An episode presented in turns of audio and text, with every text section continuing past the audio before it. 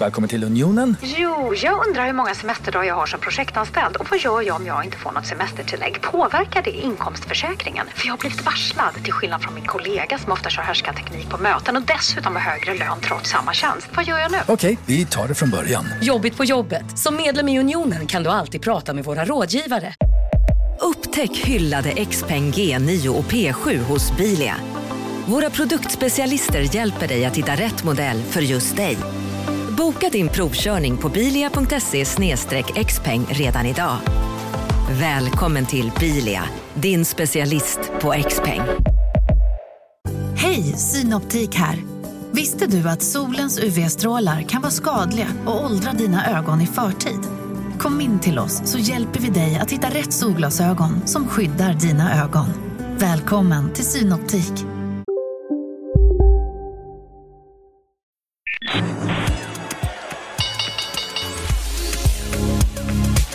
Här är Marknaden med Helene Rothstein. Hej och hjärtligt välkomna till podden Marknaden. Jag heter Helene Rothstein och detta är vårt fredagsprogram där vi pratar om aktuella händelser och det gör vi med olika gäster varje vecka. Idag så kommer vi att diskutera utifrån investerares perspektiv och vi har med oss två helt olika perspektiv här i studion för här sitter Axel Karlsson som är trading och community manager på Nordnet och investeraren Magnus Andersson. Välkommen hit! Tack så mycket, jättekul att vara här. Tack så mycket. Välkomna hit kanske man ska säga förresten. Tack. Eh, du, Magnus, du är ju en eh, känd profil på Twitter. Där heter du Lo Mannheim.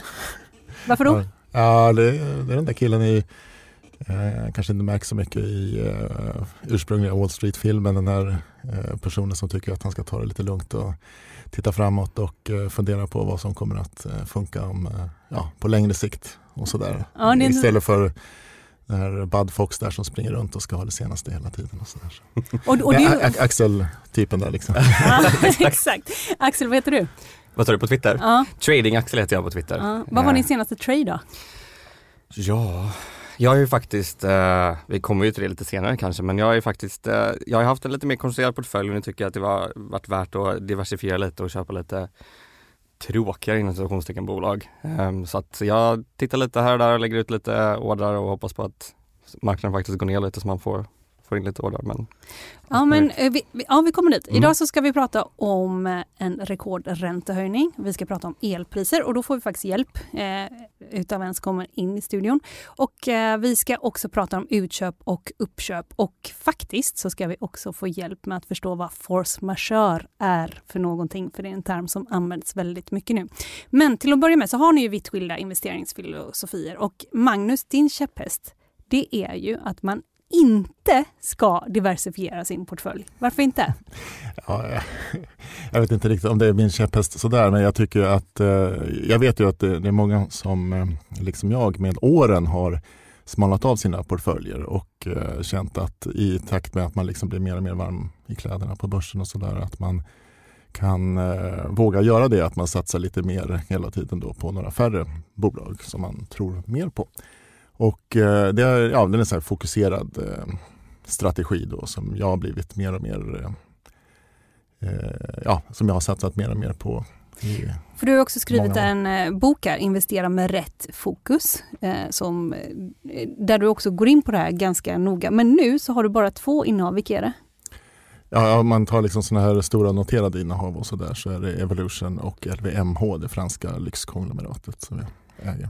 Och onoterat, är det Hernegin eller något Ja, annat? till exempel. Ja, vad, vad, vad är det mer för någonting? Nej, alltså det, det är det som jag kan säga. Ja, Så, det är ja. det som du kan säga. Ja.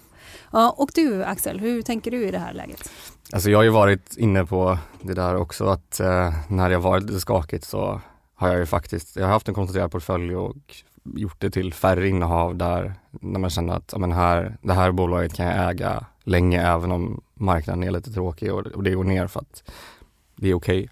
Sen så har det blivit att jag kanske inte riktigt har hunnit med eh, och liksom investera på, på det sättet som jag vill så det har blivit att mer pengar har hamnat i en portfölj som kanske inte riktigt behöver samma mängd tid och energi att sköta så det blir lite mer ja, en egen liten indexfond nästan. Eh, Vad, vad, har du i den? alltså det är allt möjligt. Eh, Ja, du kan inte säga vad som helst va? Eh, jo det kan jag. jag. Jag kan ju faktiskt dela den portföljen på Shareville så kan man titta där om man vill. Ja. Den heter ju så, jag tycker det, det är det finaste vi har, men den heter gubblådan och så är det en liten härlig emoji för att det är så här framtids, framtidslådan för mig. Okej, tycker den är lite gubblåda. Jo, Men det är så, kan man säga, nå- Sandvik dyker upp där? Eh, ja det tror jag jag med. Har du, Eh, har, har du med avknoppningen nu? Ja Så- precis, jag köpte faktiskt lite mer där. Gjorde du det? Ja, för den var, det, det när- Uttalet är Aleima? Aleima? Ja. Ja, jag Mm. vet inte. Det, det, är ett, eh, det känns som ett dåligt namn att man ofta säger fel där, så att det kan vara så att jag säger fel. Men Ja, man, början- man, man vill ju säga Alemania. nej, nej. Tyskland. Ja, Nej, exakt. men eh, vad heter det? I början när det är avknoppningar och lite särnoteringar, typ Zalando och sådär, så blir det väldigt stora indexflöden och fonder som kanske inte, de kanske inte vill äga den och sånt där. Så det blev ju ett, den såldes ju ner ganska kraftigt de första dagarna. Så jag tog ju upp den när den var häromdagen på, var det 35 spänn eller någonting. Så det blev ganska bra. För du sitter, du följer flödet så här hela tiden. Det är lite något av ditt jobb eller? Ja, alltså. Eller vad ju- gör du för någonting? Det är så här, för mig är det, jag tycker att det är jätteintressant med, med marknaden och, och liksom hur, hur den fungerar och psykologin och se så här, ja men nu händer det här, hur reagerar, eh, hur liksom ser man, man kan ju se på Twitter också som Magnus sagt det på hur människor tolkar och liksom tar upp vissa saker. Så jag tycker att det är väldigt intressant, psykologin i det. det är, beteendeekonomi är typ mitt favoritämne, det är jätteintressant.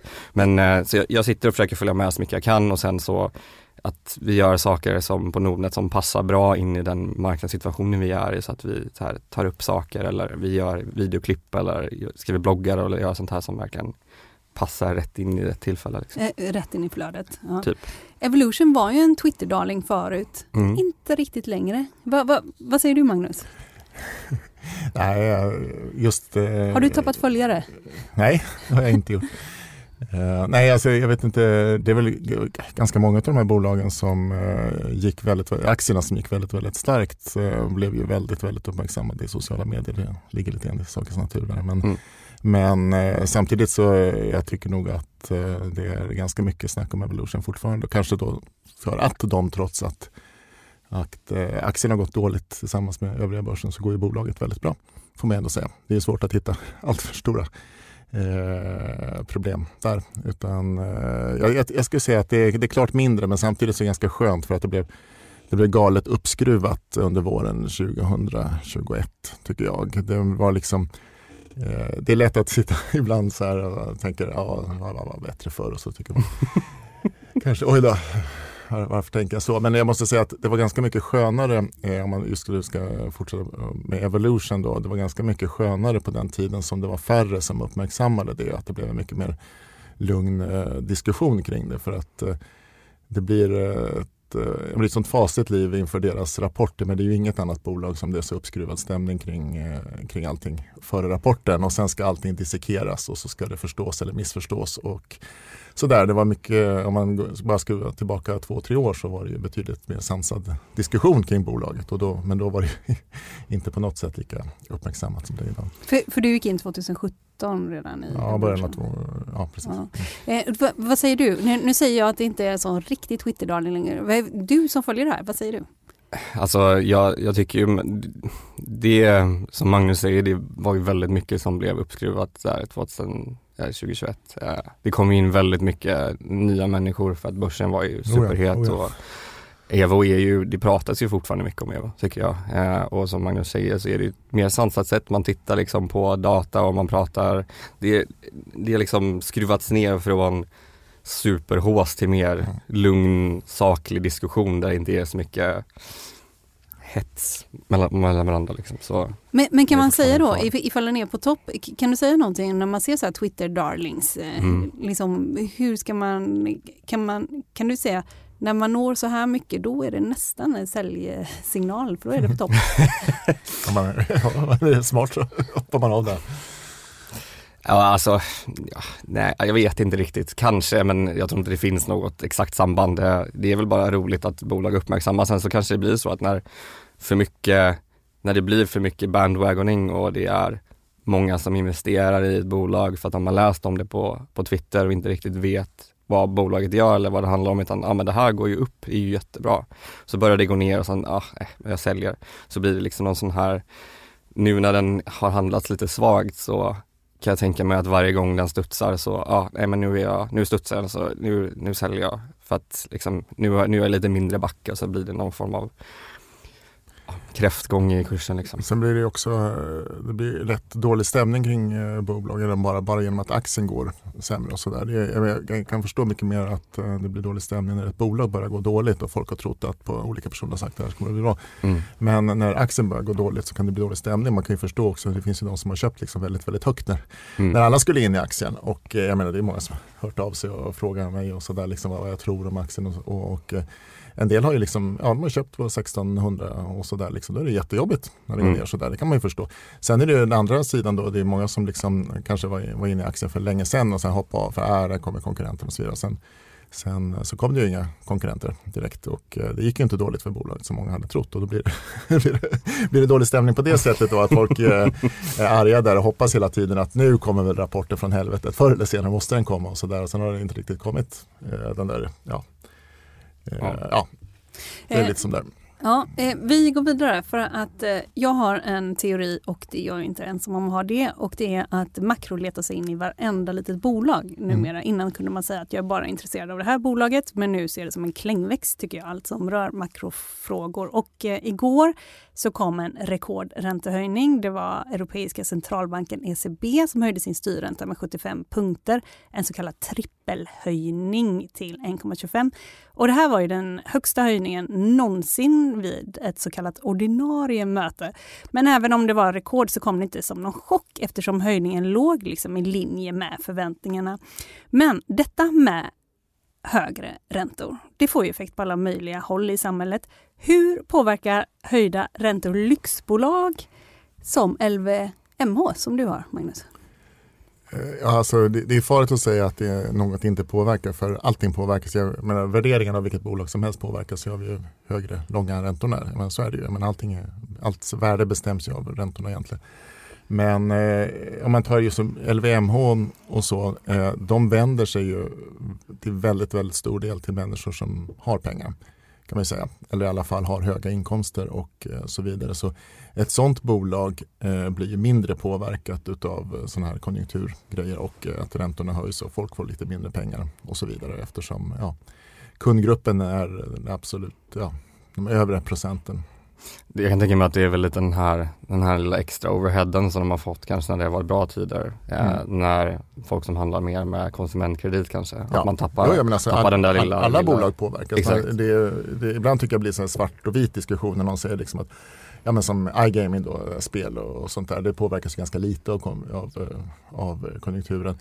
Eh, de som säljer till väldigt rika människor så påverkas också väldigt lite. Men de påverkas ju, man kan inte säga att ah, blir ingen påverkad. Men allt, allt påverkas naturligtvis ja. av konjunkturen. Fast det är en väldig skillnad att sälja liksom bilar eller att, eh, eller att eh, sälja någon så här eh, ganska billigt nöje och sånt där som folk fortsätter att ha. Mm. Och, och, och, vad säger, säger du? Hur, hur har du Börsen backade lite under en pressträff igår, mm. ECBs träff, pressträff och sen gick det upp idag. Eh, eller sen, sen, steg det igen. Idag mm. har jag faktiskt ingen koll riktigt. Hur har det gått idag? Det är lite upp idag tror jag. Ja. Jag haft massa annat att göra. Ja. Alltså, jag, kan kolla men... Tror jag, han sitter med datorn ja. framför sig. Jag, har inget internet. Jag, tror han har... jag har inget internet. Nej, jag förstår det. Hur går det? Hur känns det? Ja. Jag får uh, abstinens när jag inte sätter nyhetsflash på fem sekunder här. Det ser väldigt besvärligt ut.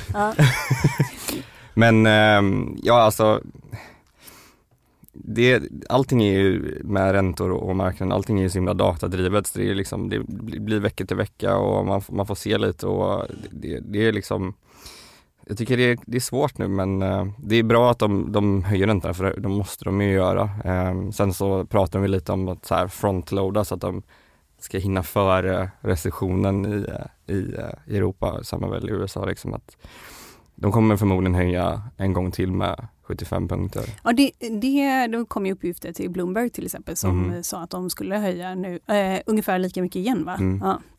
Eh, men om man, vi, ska snart, eh, vi ska snart eh, prata om elpriser. Hur, det letar sig också in i bolagen, till exempel Evolution också ju. Mm. Ja, alltså jag tycker eh, ja, inflation överhuvudtaget det påverkar bolagen. Det, om man tar Evolution då har väl de tror jag, senaste rapporten var ganska tydliga med att de ser naturligtvis också kostnadsökningar. Men de köper ju väldigt mycket eh, elektronikprodukter och sådär. De har ju naturligtvis en stor eh, elkonsumtion i sina studier och så vidare. Jag har ingen aning om hur långa avtal de har på det. Något sånt. Men det är sånt som påverkar. Jag, menar, jag tror att det är väldigt svårt idag att hitta något bolag som inte påverkas om elpriserna går upp. Även om man kanske sitter på ett längre avtal förr eller senare kommer man ju få betala, mm. betala mer. El är ju, ja, det är nästan löjligt men det, det är liksom så otroligt viktigt oavsett eh, vad man håller på med. Ja, för elpriser det pressar ju bolag inom vitt skilda branscher och det är från industri till produktionsbolag till livsmedelsindustrin som också var ute och flaggade för rekordhöga priser här i veckan. Och inte minst var det faktiskt köttprodukter som har varit väldigt populära här i valrörelsen. Om ni har sett, det är ju val på söndag ju. Ja, okay, ja. ja. det. det stod folk här utanför kön ja. till, till, till, röst, till röstlokalen ja. som ni har här nere. Ja. Men eh, elkrisen har ju eskalerat i och med Rysslands anfallskrig mot Ukraina och det här är ju någonting som alla europeiska hushåll, politiker och bolag måste förhålla sig till. Och nu så har vi en till gäst här i studion och det är Daniel Lindén och du är VD för den norsk-svenska eluppstickaren Tibber som, eh, ja vad gör ni egentligen? Välkommen! Ja men, ja, men tack! ehm, ja, Tibber, vi är ett digitalt elbolag som har dykt upp senaste åren och utmanar de klassiska oligopolet på marknaden kan man säga. Ehm, vi eh, har en helt annan affärsmodell. Vi hjälper konsumenter att använda el smart och vi tjänar inte pengar på att sälja el utan vi tjänar pengar på att hjälpa folk helt enkelt att sänka sin energiförbrukning och bli smartare med sin energianvändning. Men vad tjänar ni pengar på? Ja, framförallt så tjänar vi pengar på, vi har en liten månadsavgift som vi tar och sen så säljer vi då fysiska produkter på hemmet för att koppla upp det och göra det smart. Typ så här, göra sin värmepump smart eller koppla upp sin elbil eller solcellsdelar. Så det är ju en, ja, det är en affärsmodell som hjälper konsumenter att bli smart. Men du, det är ju mycket som händer på den här marknaden just nu och det är ganska svårt att hänga med tycker jag. Men mm. kort, kort, kort bara. Vad är det som har hänt med elmarknaden efter krigsutbrottet? Ja, det som har skett som har gjort att vi har så höga elpriser är ju praktiken är att gasleveranserna från Ryssland har blivit mindre och mindre och mindre till Europa. Och då måste vi fylla på gasdepåerna så att vi får så mm, att, att Europa klarar av gassituationen till vintern för att Europa värmer sina hem med gas och det används väldigt mycket gas i alla andra typer av industri. Och de tillverkar även el med gas, de bränner gas i eh, gasturbiner. Ehm, och det gör ju att kostnaden för gas bli jätte, jättehög. Och vi har ju designat ett system inom eh, energimarknaden som gör en marginalprissättning. Det betyder att all energi prissätts utifrån det dyraste energislaget som används. Just nu är det gas. Så att eh, vi, eh, vi till exempel i Sverige exporterar ju el ner till Europa och när vi exporterar det till Tyskland eller till de länderna som har väldigt höga priser, då får ju våra svenska elproducenter betalt för vad priset är där nere. För det är liksom den sista delen. Och då blir det prissättande för Sverige. Så att marginalprissättningen blir det vi exporterar ut till Europa och därför blir alltså, rent ut sagt, det blir skitdyrt. Jättejättedyrt. Ja. Ja. Um, politiker har ju påstått, eh, både i Sverige och i utlandet, att elmarknaden i Europa står inför ett Lehman-ögonblick, alltså Lehman, Lehman Brothers-ögonblick. Vad är det man är rädd för här? Um, ja, två saker. Den ena är ju ett finansiellt systemkollaps där vi inte klarar av att hantera det här för att det blir så pass mycket pengar att eh, varken konsumenter eller företag klarar av att betala sina elräkningar. Varken de som ska köpa in el eller de som ska producera el klarar av att hantera de finansiella kontrakten eller liksom utbytet med varandra. Så det är man ju orolig för, eh, att det ska bli en systemkollaps av hela alltet, där också ekonomin viker sig totalt. Och den andra sidan man är orolig för, det är den fysiska situationen. För el går inte att lagra i stor utsträckning. Vi kan ju lagra genom vattenmagasiner, inte liksom använda älvarnas vatten och vi kan till viss del lagra gas då. Men den absolut största energimängden måste användas i samma sekund som vi producerar den. Så om vi inte har en produks, om vi har så pass mycket efterfrågan på el och så har vi inte tillräckligt mycket att producera el eh, för att vi har kort om el, då, um, då fungerar det inte. Så då måste vi bara stänga av. Och det är man ju otroligt rädd för, för det kommer ju ha liksom konsekvenser långtgående när vi, måste, när vi inte kan hantera den fysiska marknaden. Är du som är inne i branschen, är du också rädd för de här sakerna? Ja. Är det, lik, vad är du mest rädd för? Um, jag, jag är nog mest orolig för Europas skull, hur vi ska klara oss ur den här äh, kraftiga gasberoendet och att till vintern att vi hamnar i någon sorts eh, del där. För Sveriges del så Ehm, vi har ju, vi, vi är ju ganska väl rustat. Nu är det ju liksom Problemet blåses upp på grund av att vi har den här prissättningsmekanismen. Så vi har ju egentligen inget problem här och nu i Sverige. Vi har ju överskott av el. Vi skickar ju ner det ner till, ehm, eh, till resten av Europa. Men vi får ju betala för det på ett sätt som liksom ohanterbart, som påverkar alla eh, ur det perspektivet. Så att ur ett svenskt perspektiv så kanske kan bli en effektsituation Eh, där vi kanske måste stänga ner eller agera på det. Sannolikheten för det är ju fortfarande relativt låg. Det är inte så att det är liksom 50-50 om det här kommer funka till vintern eller inte, utan den är fortfarande relativt låg. Men i Europa, eh, om man inte klarar av att hantera det här på ett bra sätt så finns det mycket större systemrisker. Du är ganska orolig. Hur ska man hålla koll på detta förresten? Om du tänker här kanske folk lyssnar som är inne på börsen och så här. Hur kan man hålla koll på det här på bästa sätt? Ja, um, om vi tittar på gassituationen så ska man hålla koll på gaslagren. Om de börjar bli, de börjar bli tomma i Europa, då har vi ett jakande stort problem. Det är ju så att hur man nu har styrt om då, så är det ju att vi har ju fått gaser från de här pipelines alltså från Ryssland. Uh, senast nu så har ju Nord Stream 1, Nord Stream 2 startade ju aldrig, man byggde den men den startades aldrig. Nord Stream 1 har ju fortfarande varit den som har försörjt en stor del av, av Tyskland.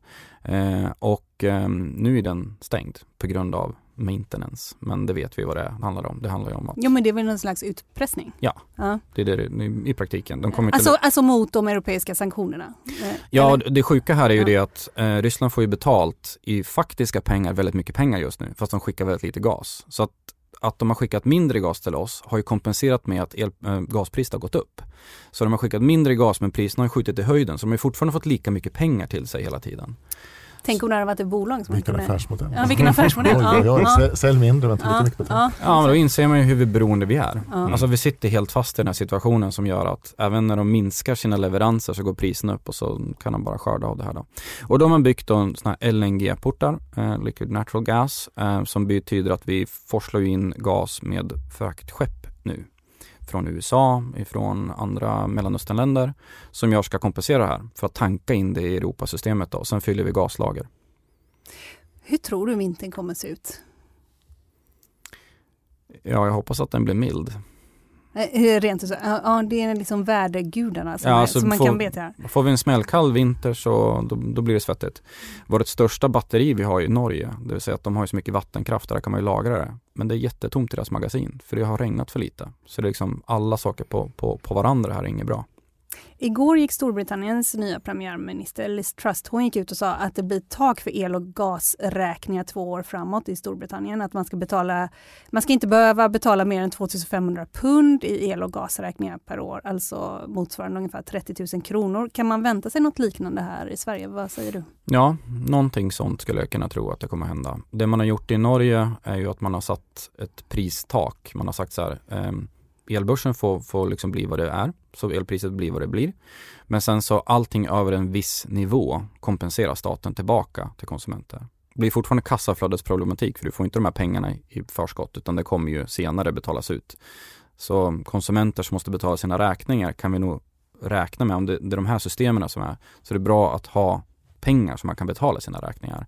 För att sen får man ju pengar av staten efteråt i någon sorts kompensation.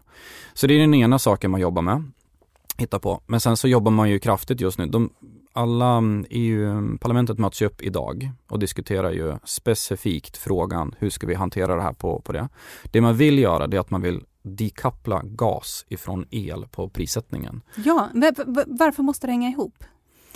Ja, det är för att man producerar ju el med gas. Jaha, Gasturbinerna ja, ja, producerar ja, ju det. Okej, okej. Mm, okej. Och vi behöver all el vi har nu, mm. så då betyder det att den dyraste mm, sättet att producera el på är gas, mm. med, med att bränna gas och då um, prissätter det systemet. Och det här vill man komma bort ifrån. Och så har man pratat också att man vill sätta ett pristak på importerad gas, specifikt från Ryssland då, um, så att det inte får bli dyrare än så här mycket pengar. Um, det är ju en lösning på det hela, men då säger Putin, då, då stänger kranen helt. Ja. Hushållen är förlorare. Flera bolag är ju också beroende av mm. energi och i all produktion och så. Vilka är vinnare? Ni till exempel? Ja, vi, vi får ju väldigt mycket kunder till oss som, som ja. vill ha hjälp att använda energi smart. Ja. Um, så um, på ett sätt så blir vi mycket mer relevanta för folk vill ha hjälp av våra tjänster och allting. Ja. Men egentligen finns det väl inga riktiga vinnare här. Det är väl de elproducenterna som producerar el som kostar netto nästan ingenting att kosta att producera Men de får ju betalt enorma summor. Så de är ju de absolut största vinnarna i sammanhanget. Okej, tack så mycket. Har ni några frågor? Daniel? Vad är, den, eh, vad är den bästa saken man kan göra för att eh, sänka elräkningen till exempel villaägare? Eh, den största kostnaden är uppvärmning. Så att det Ja, bästa jo. man kan göra är ju, är ju ja, det är att isolera eller se över sitt värmesystem och kanske sänka inomhusgraden. Alltså ta tag i den delen. Sen så um, varmvatten är den näst högsta normalt sett, så duscha kortare, uh, gör de här sakerna. Det har det största påverkan ska jag säga. Jag tänker att eh, det här lär ju vara någonting som, det här problemet lär man inte lösa på ett år. Det lär väl se likadant ut nästa vinter, förmodligen. Mm. Vad tror du om det? Ja, det är hög, högst troligt tyvärr är det ju så. Europa kommer ju inte komma ur det här eh, kortsiktigt. Nej. Och vi har ju inte en överkapacitet i effekt i Sverige så vi har ju liksom inte mer än vad vi behöver totalt sett. Så att eh, eh, vi kommer nog ha en trickig situation. Mm. Sen så diskuteras mycket, ska vi bygga ny kärnkraft? Ska Mm. vi bygga ny vindkraft? Eh, hur mycket kan vi liksom göra det här? Men det här är ju Mm. långsiktiga projekt. Exakt, det löser man inte på, på ett år liksom. Nej. Så ja, det, det kommer kanske vara en situation igen där man får göra nästa vinter samma sak igen, att man får eh, Mitt, mitt intryck, jag, Start. jag jobbade faktiskt inom, eh, jag jobbade på Forsmark en gång i tiden och eh, ja, det, var väldigt spännande tycker jag, liksom hela den där grejen. Men jag tycker att eh, det jag kunde störa mig på det, men det är lätt när man jobbar inom, inom någonting att man stör sig på kritiken mot det man sysslar med och sådär. Men det, jag tror att vi har liksom nyktrat till lite grann i Sverige med sådana här saker för att det var väldigt mycket man kunde säga om kärnkraften om vi tar då när var jag jobbade där, det är ju 12 år sedan, 13 år sedan någonting sånt. Då var det ju liksom, eh, det var ju fritt skottfält vad man kunde säga om kärnkraften. Och, Mm.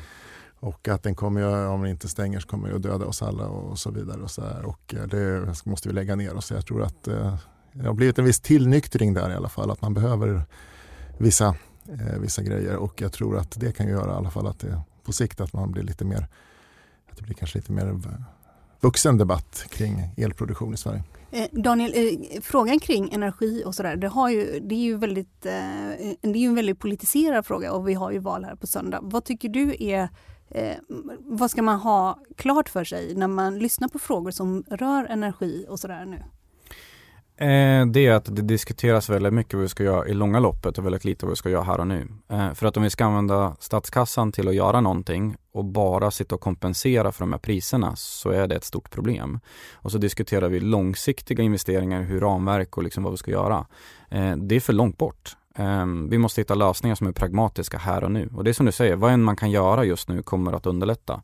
Och vi ska också veta om att vi, vi bränner ju nere i Karlshamnsverket, eh, för, att, för det är lönsamt just nu att exportera, så bränner vi ju tiotusentals liter olja hela tiden. Det är ju liksom katastrof för miljön.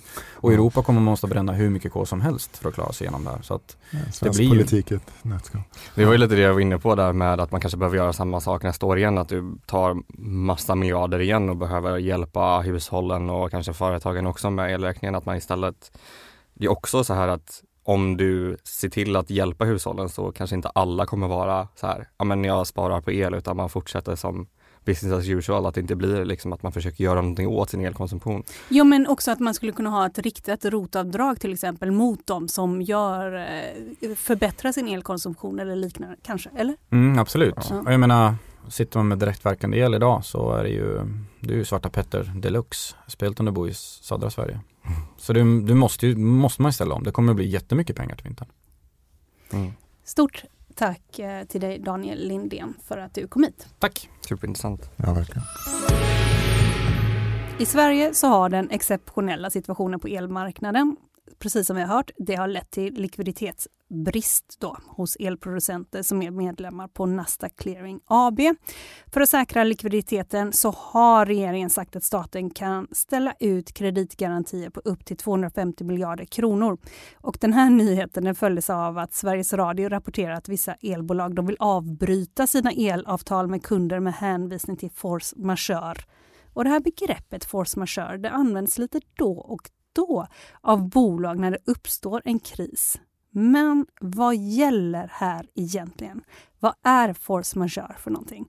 Jag frågade Carl Svernlöv som är advokat på den internationella advokatbyrån Baker McKenzie. Force majeure är ju ingen lagregel utan den regleras av det avtal, de avtal som parterna har. Eh, rent teoretiskt så skulle man kunna tänka sig att man skulle kunna jämka ett avtal med stöd av 36 paragrafen avtalslagen under force majeure eller force majeure liknande förhållanden.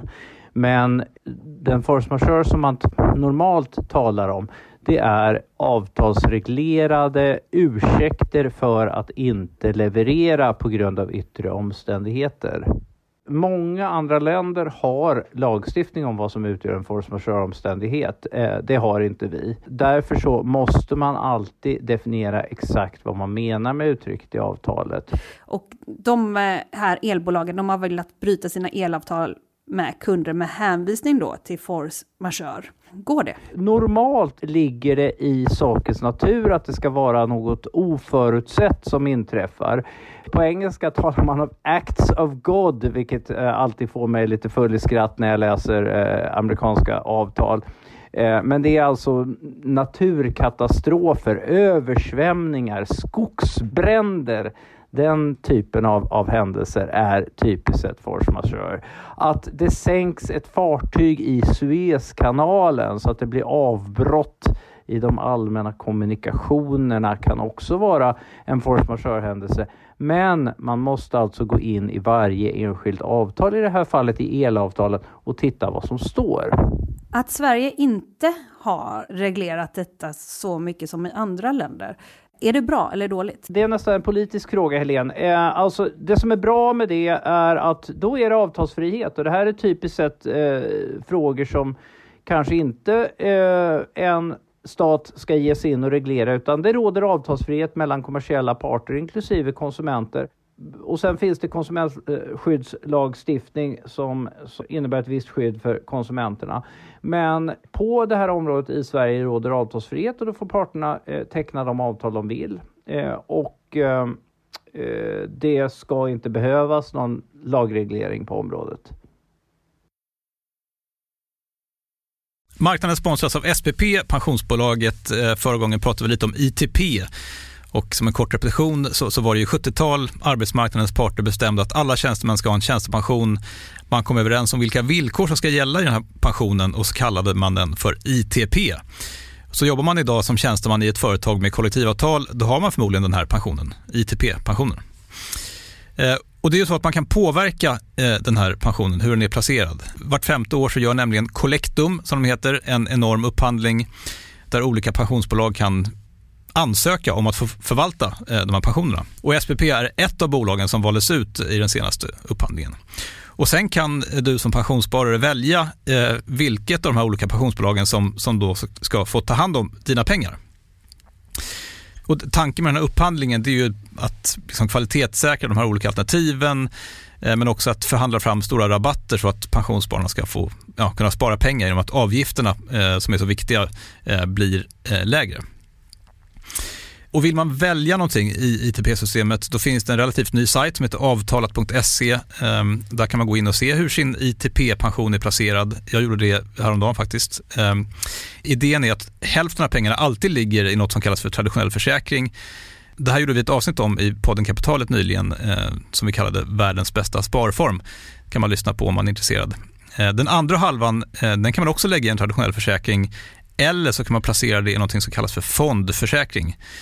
Eh, SPP som sagt eh, var ju ett av de fåtal bolagen som valdes ut i den senaste upphandlingen och de finns med som alternativ både med en traditionell försäkring och med eh, fonder. Så det var en liten bakgrund till ITP-systemet. Vill man läsa mer om det här eller typ kolla hur ITP-pensionen är placerad, eh, kanske göra förändringar, då går man in på avtalat.se Eh, men tack säger jag till SPP som vill göra oss människor mer medvetna om hur enormt viktig pensionen är för oss som en framtida lön, men också som en positiv kraft i samhället eh, och förstås för att ni möjliggör eh, den här podden Marknaden. Så frågan är alltså who to blame? Var det du eller var det Gud? Lite så mm. är det som man kan diskutera här. Och nu så går vi vidare då från Acts of God till Acts of Humans för vi ska prata om utköp och uppköp. Alltså bolag som lämnar börsen eller blir uppköpta av någon aktör. Och eh, jag har lite kontakter inom den affärsjuridiska branschen för jag har, fått, eh, jag har följt den länge. Och i augusti så stötte jag på en delägare från en stor advokatbyrå här på Kungsgatan i centrala Stockholm. Och vi gick bredvid varandra några minuter och hans telefon ringde hela, hela tiden. Och sen så skrek han till mig eh, liksom över gatan. Förlåt Helene, jag måste ta det här. Det är så många publika bud just nu. Det är inte klokt! Och så sprang han iväg. Och detta är något som vi har fått se komma nu. Eller vad säger du Axel?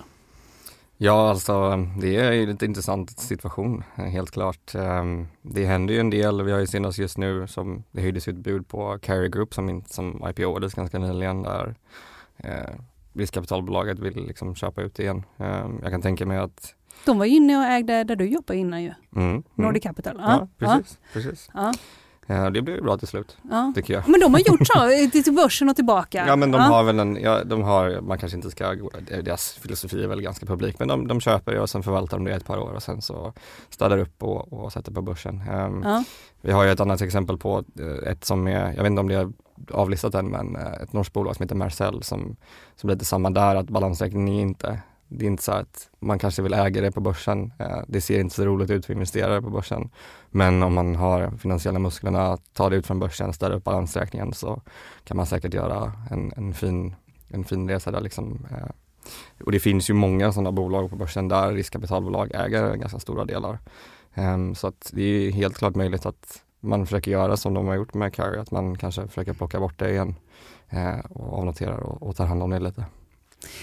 Evolution spekulerades att det skulle vara något PE-bolag. Skulle de kunna bli utköpta? Det har pressats ner kraftigt, kursen. Och, va, va, vad tror du? Eh, ja, jag, vet, jag vet inte, spekulationen har varit igång nu ett tag här just det Jag vet inte om det började när Dagens Industri här, eh, det var en stor artikel de köprekommenderade aktien. Det är en vecka sedan nu eller någonting i den ja. stilen. Där stod det också att eh, ja, det skulle vara intressant för stora amerikanska PE-jättar om kan man tänka sig eftersom bolaget är idag väldigt, väldigt lågt värderat. Så det, jag vet inte om det ligger någon substans överhuvudtaget. Det vet du inte eller du kan inte säga? så, så goda kunskaper om bolaget har jag inte att jag känner till att det vore intressant. Ja, men du känner väl ägarna lite så eller? Ja, jag, ja. jag har haft en del kontakt med bolaget ja. och sådär. Men menar, det är ingen som sagt något till dig? Nej, nej, nej. nej. nej. du börjar spä på. nej, jag skulle säga Vad har du för information? Nej, in, inte det minsta. Men jag tror att det, det, liksom, det ligger ju absolut i saken sakens natur när ett bolag, jag menar, eh, det är liksom nu är jag naturligtvis partisk då som aktieägare sedan väldigt många år och sådär men det är ju liksom, eh, vissa saker är ju bara ren statistik och eh, jag upplevde ju, och det var ju inte bara jag, att det blev ett väldigt stort intresse för Evolution tillsammans med en del andra sådana här bolag men framförallt eh, från utlandet för, med början för snart två år sedan egentligen. Och Eh, det var många som hörde av sig till mig eh, på ja, direktmeddelande på Twitter. Jag ser att du har skrivit här om Evolution. Kan, vad, eh, funkar det här egentligen? Och så för att de anledningar, och det, var inte bara amerikaner utan det var alltså från Hongkong, Tyskland, Israel, Australien, Sydafrika, alla, alla, alla möjliga håll och kanter började folk. Och anledningen, det, det som allihopa sa egentligen, förutom kanske att det var lite så här hett med iGaming och så här, det var ju att de hade läst statistiken eller vad ska man säga? Liksom, siffrorna. De, siffrorna. Ja. Eh, de har gjort sökningar globalt på de bäst presterande bolagen och det är de, många liksom i Sverige som inte liksom förstår att Evolution är inte bara de som har har eh, de bästa siffrorna i Sverige av de stora bolagen utan de har ju liksom de bästa siffrorna i världen, eller topp 5-10 liksom i världen om man tar liksom så lite större noterade bolag. Det är framförallt marginaler? Sådär, eller? Ja, det är marginaler, tillväxt, tillväxt vinstökning, ja. Eh, ja. soliditet. Jag menar, all, all, de, de, de, de, de, de bockar ju alla grejerna. Ja, mm. det, det, normalt kanske man har kanske bra marginaler men då har man också ganska stor skuldsättning. Ja. Man kör, här har vi liksom ingen skuldsättning alls. Så, så det, det blir en så extrem eh, bild som många har fått ut av det hela. Så jag tror att det, det har nog drivit på väldigt mycket det stora internationella intresset och de här spekulationerna. Då. Sen ska man ju veta att eh, grundarna sitter ju då med 10,7 procent. Jag tror att de, det här har jag inte hört av dem eller något. Det är ganska uppenbart varför man sitter på 10,7 procent av aktierna. Man kan blockera ett, eh, ett bud om man inte skulle vilja gå med på det och så vidare. Så jag tror att eh... men, och just det, och det gör ju då att de i alla fall inget annat kanske börsbolag utan i så fall PO-bolag där de skulle kunna fortsätta vara ägare då? Kanske? Ja, om man ska spekulera så. Alltså ja, spekulera fritt? Ja, ja, ja, ja absolut. Det, så kan det vara. Men... Va, va, va, det har ju också varit i hela iGaming-sektorn, alltså förutom då utköp från börsen så eh, sker ju det en konsolidering. Är den här för eh, att stanna? Vad säger ni?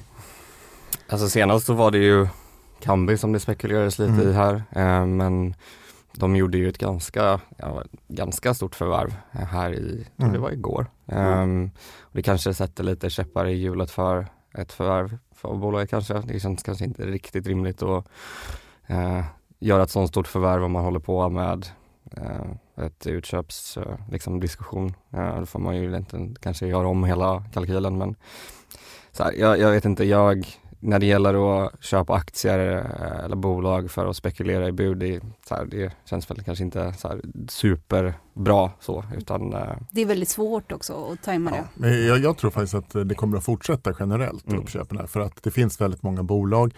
I och med att marknaden nu är öppen sedan några år i USA eh, så kommer naturligtvis den att bara växa. Jag menar många av oss har ju liksom frustrerats av att de har så otroliga långa ledtider.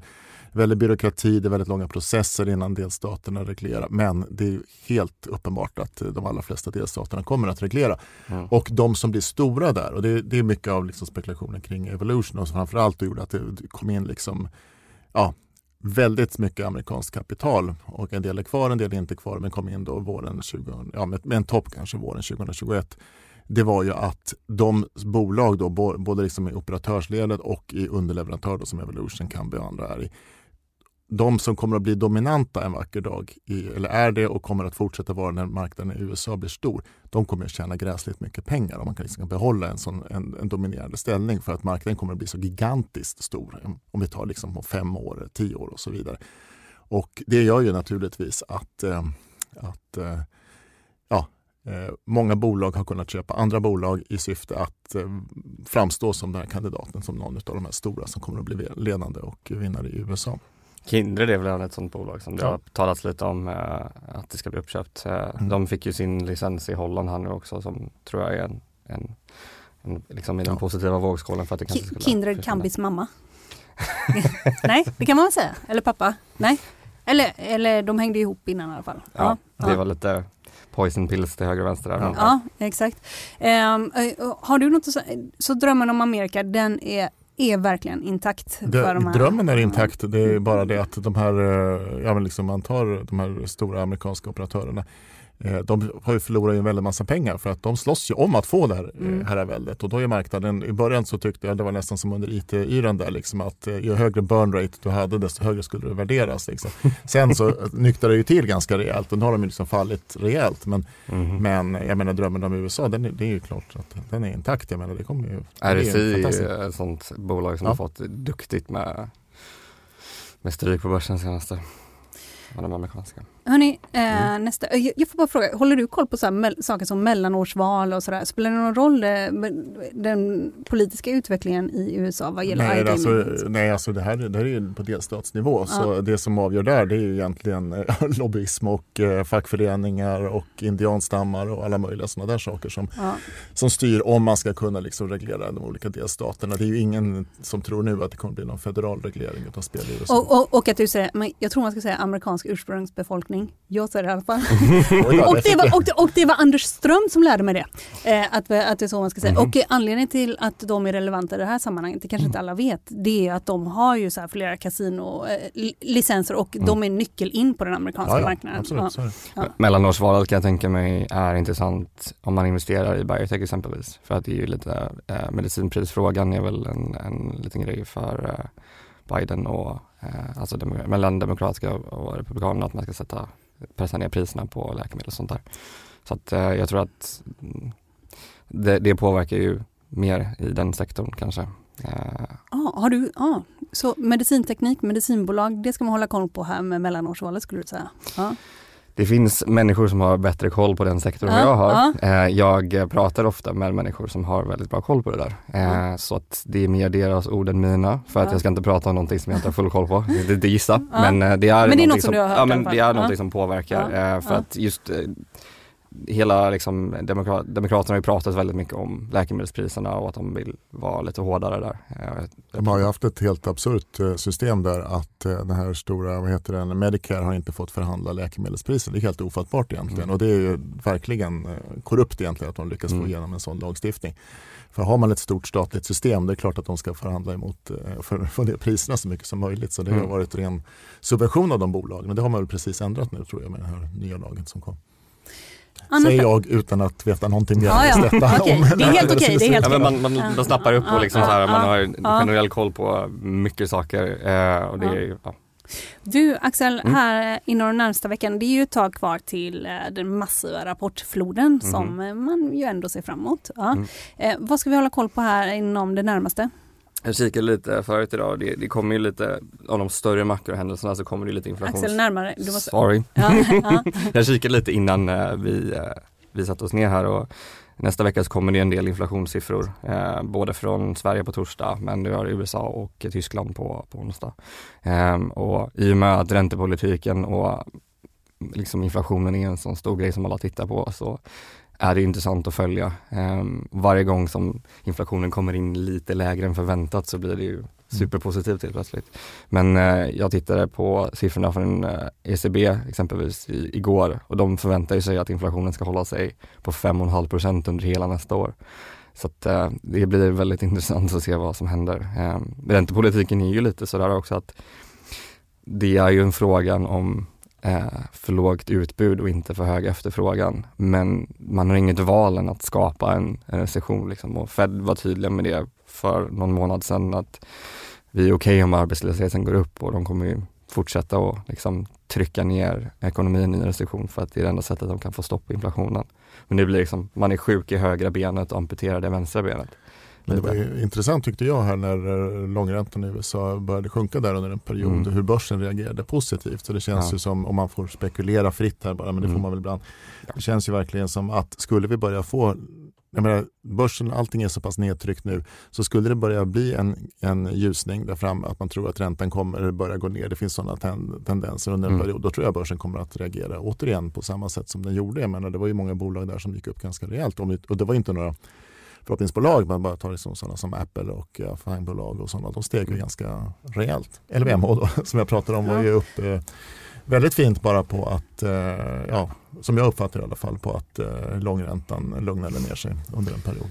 Man har ju, um, det finns ju ränteterminer man kan ju handla helt eller sådär. Eh, så att det finns ju ränteterminer som man kan titta på som visar probabiliteten som marknaden prissätter hur Fed kommer eh, styra räntorna och de pikar ju här i mitten eh, på 2023 och sen så väntar man sig att Fed ska faktiskt börja sänka räntorna igen.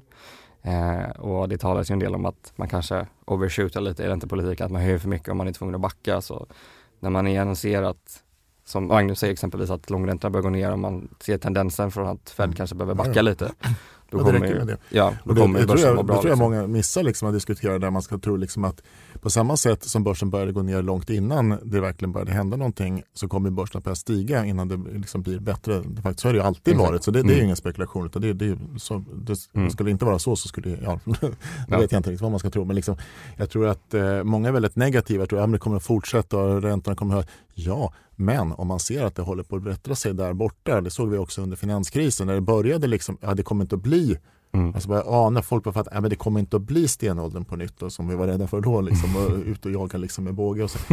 eh, det kommer inte bli så. Ja, men då, då steg ju plötsligt och även bankaktien och liksom, svenska storbankerna som var drabbade av massa kreditförluster. De fortsatte ju att ta kreditförluster många kvartal efter men aktierna bara rusade för att man såg att det här kommer att ordna sig. Mm. Och det tror jag att eh, börjar man liksom tänka ja men nu kan vi börja se en ljusning där framme, då lär det stiga. Sen så måste man ju tänka att vi har ju haft abnormalt låga räntor under en tid mm. som är där pengar inte kostar någonting. Det är inte, det är inte hållbart och nu går man ju bara tillbaka till ett mer normalläge. Bara för att räntorna höjs så mycket så är det inte liksom slutet av världen utan det är bara att nu är det normalt igen. Vad håller ni koll på inför Q3-rapporterna? Uh, ja, om jag ska prata, jag, jag är otroligt mycket smalare än Axel här så jag får ju liksom uh, tjata, tjata om mina bolag. Men jag tycker att, uh, du hade Apple innan och Netflix också ju. Uh, ja, och ja. min familj äger väldigt massa Apple och sådär så jag är väldigt intresserad av dem på det sättet. Mm. Men, um, men jag tror att Eh, tillväxten är ju absolut det som jag tittar på. Det är ett tråkigt svar kanske men eh, det är det ju liksom. För om man eh, tar Evolution där, jag menar de, de värderas idag på kanske en, en vinstökning på 1, 2, 3, 4, 5 procent egentligen om man ska se någon logik i den värdering som är. Samtidigt som marknaden verkar vilja handla ner aktien om den inte eh, överträffar, går över 40 procent per kvartal. Så det blir ganska lustigt där. Men jag menar, Eh, de kommer naturligtvis, eh, det är jag helt övertygad om, kommer att fortsätta växa väldigt fint. Men de kan ju naturligtvis inte växa med 50% per år. Det finns inga bolag alls som kan växa så snabbt. Och det blir väldigt intressant att se om det finns en påverkan här, liksom på, i alla fall på marginalen, att folk spelar lite mindre och sådär. Men eh, det får vi se och det tycker jag är intressant. Vad gäller LVMH så har ju de bara tuffat på som tusan här eh, trots att eh, ja, räntorna har stigit och sådär. Men det, det tycker jag stöder lite grann min tes där, att det inte så ja, de är inte så påverkade eh, utav det. Men det blir väldigt intressant att se deras försäljningssiffror sen i oktober. För, eh, det, och det, eftersom bolaget är, det är Europas största bolag. Eh, det är otroligt globalt. Det är liksom detaljhandel. Det är eh, ut, ja, exponerat väldigt mycket mot eh, gränshandel och eh, det är liksom ja, on, väldigt mycket online också. Så men det, hur det går för dem kan ju, vara väl, kan ju visa ändå liksom väldigt bra hur det går. Eh, för skulle deras försäljning börja eh, börjar liksom falla och så, då tror jag det är ganska dålig konjunkturbarometer just i det. För att då skulle det betyda att även människor med pengar har problem och så där. Och då, det skulle kännas lite jobbigt. Vad tänker du, är orolig för exempelvis eh, typ lageruppbyggnad LVM och att de får större lager av osålda varor och sånt där? Ja, för dem så skulle det vara väldigt dåligt för en ja. mycket viktig del i deras eh, liksom, affärsdel, man ska säga, det är att de säljer allting. De har ju i princip ingen kurans, eh, inkurans och ja, om man tar liksom eh, eh, Louis Vuitton som är liksom den allra största delen av bolaget säkert, ja, de, de, redovisar inte det men det är väl alla som vet att det är mer än hälften av den vinst som de har. De har, de har ju aldrig några reor. Aldrig överhuvudtaget. Mm. Det finns ingen rea, det finns ingen årlig rea, det finns ingen liksom vart femte år. Någonting mm. sånt. Det förekommer inte utan de säljer ju allting. Och skulle de inte kunna göra det, det vore ju naturligtvis dåligt. Men det finns ju, ja, det skulle vara väldigt, väldigt konstigt. Ja. Vad håller du koll på Axel? Alltså jag, är intressant, jag tycker det är intressant att titta, det beror ju på alltså vilket bolag. Eh, alla branscher och alla bolag har ju olika förutsättningar och liksom, eh, det beror på vilket bolag du tittar på. Eh, men det är intressant med lageruppbyggnad och se om man, mm. liksom, med, med, med den typen av företag eh, och se vad de tänker och visibiliteten och vad liksom, vd-orden är alltid intressant att titta på tycker jag. Mm. Eh, ja, och i och din, sen, eh, din gubblåda där verkar också vara en konjunkturbarometer kan man säga, eller? ja, alltså jag har försökt och, jag har försökt att, förlåt. Kan vi, kan vi inte få något tips av det här? Mm. Ja. Jag får inte säga för mycket. Nej, okej, okay, då Ja, okay, ja, ja. då blir min compliance-avdelning arg på mig. Jag försöker hålla dem glada. Nej, men eh, jag tycker det är roligt att läsa många rapporter. Jag försöker liksom skapa mig en, en generell bild av konjunkturen genom att titta på olika sektorer, olika bolag och se vad de säger. Och typ marginalerna blir ju superintressant att se där om eh, elpriskostnaderna har gått upp exempelvis eller om det blir dyrare för dem att eh, liksom ta in pengar och allt sånt där. Så det handlar ju om vilket bolag det är och vad de gör. Eh, så får man ju titta på olika saker. Ehm, nu har jag lite så här, jag har lite biotech i min lite mer liksom, mindre låda och lite andra roliga, mer eh, förhoppningsbolag och högre case. Så där får man väl syna lite mer eh, i detalj på hur det går för dem. Eh, du har märkt dina portföljer med olika nästan mm. emojis? Ja. Mm -hmm. ja. Mm. ja. Gubblådan är den med, så, som du har, den har ökat i lite på sistone? Ja, den andra döpte jag till Moscow Exchange. Ja. det var där. Det var, så det har gått? Exakt, det var så. Det var en period när, när allting i hela, när det gick ner väldigt mycket i början av, eh, i, jag vet inte, Ryssland gick in i Ukraina. Så tyckte jag det var roligt att vara lite självironisk med, med, eh, med hur det gick. Jag menar det, så här, det, det har ändå liksom klarat mig hyfsat bra trots, trots eh, den risken jag har haft på. Eh, nu har det varit lite trixigare senaste tiden varför jag kanske har eh, kapitulerat in hälften av kapitalet in i en, en, en lite mindre, ja man behöver inte lägga lika mycket fokus på enskilda bolag utan mer en generell bild. Hörni, stort tack för att ni kom och eh, gästade mig i podden Marknaden. Tack så mycket. Tack så mycket, tack det var jättekul. Eh, marknaden sponsras av Karla. Eh, vi pratar ju en hel del om bilar här på kontoret. Eh, karla har ju skapat, skulle jag säga, det som är standarden för hur man idag köper och säljer bilar på nätet.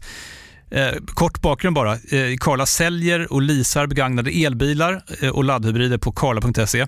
Alltså en helt digital upplevelse. Och man har gjort det här med ett nästan maniskt fokus på vad en bilköpare faktiskt behöver.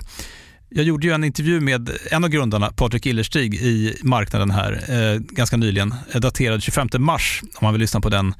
Eh, men där berättar han hur de kom in i det här lite från vänster för att försöka uppfinna hela den här liksom bilköpupplevelsen från början. Och de har idag, vilket är rätt otroligt, 4,8 i betyg eh, på Trustpilot. Jag, jag har sett många företagssidor på Trustpilot, men det här är nog bland eh, det bästa jag någonsin sett faktiskt. Man kan sälja bilen till Karla också. Eh, då går man in på karla.se, delar lite info om bilen, sen får man en gratis värdering och ett bud. De hämtar bilen helt gratis i hela Sverige och så har man pengarna på kontot i samma stund som de hämtar bilen. Det är grymt. Eh, så ska du köpa en ny bil eller sälja din gamla, eller båda delar för den delen, gå in på karla.se och eh, kolla. Alltså karla.se och Karla stavas med C. Tack så mycket till Karla. Du har lyssnat på podden Marknaden och nu är det inte långt kvar tills vi hörs igen. Det blir redan på måndag. Och då kommer en intervju med en VD som vi ser fram emot att höra, som har pressats på flera håll, både på kostnadssidan som vi har pratat om nu här och sedan också pressats ner på börsen. Så vad händer framöver undrar vi. Ni som eh, vill gissa vem den här VDn kan vara, ni kan mejla till mig på helene monopolmedia.se och ni kan mejla mig om vad som helst. På Twitter så hittar ni oss på kontot Marknaden. På Instagram så heter vi Marknaden understreck podden och nu så önskar jag er en trevlig helg. Vi hörs på måndag. Håll ut! Hej då!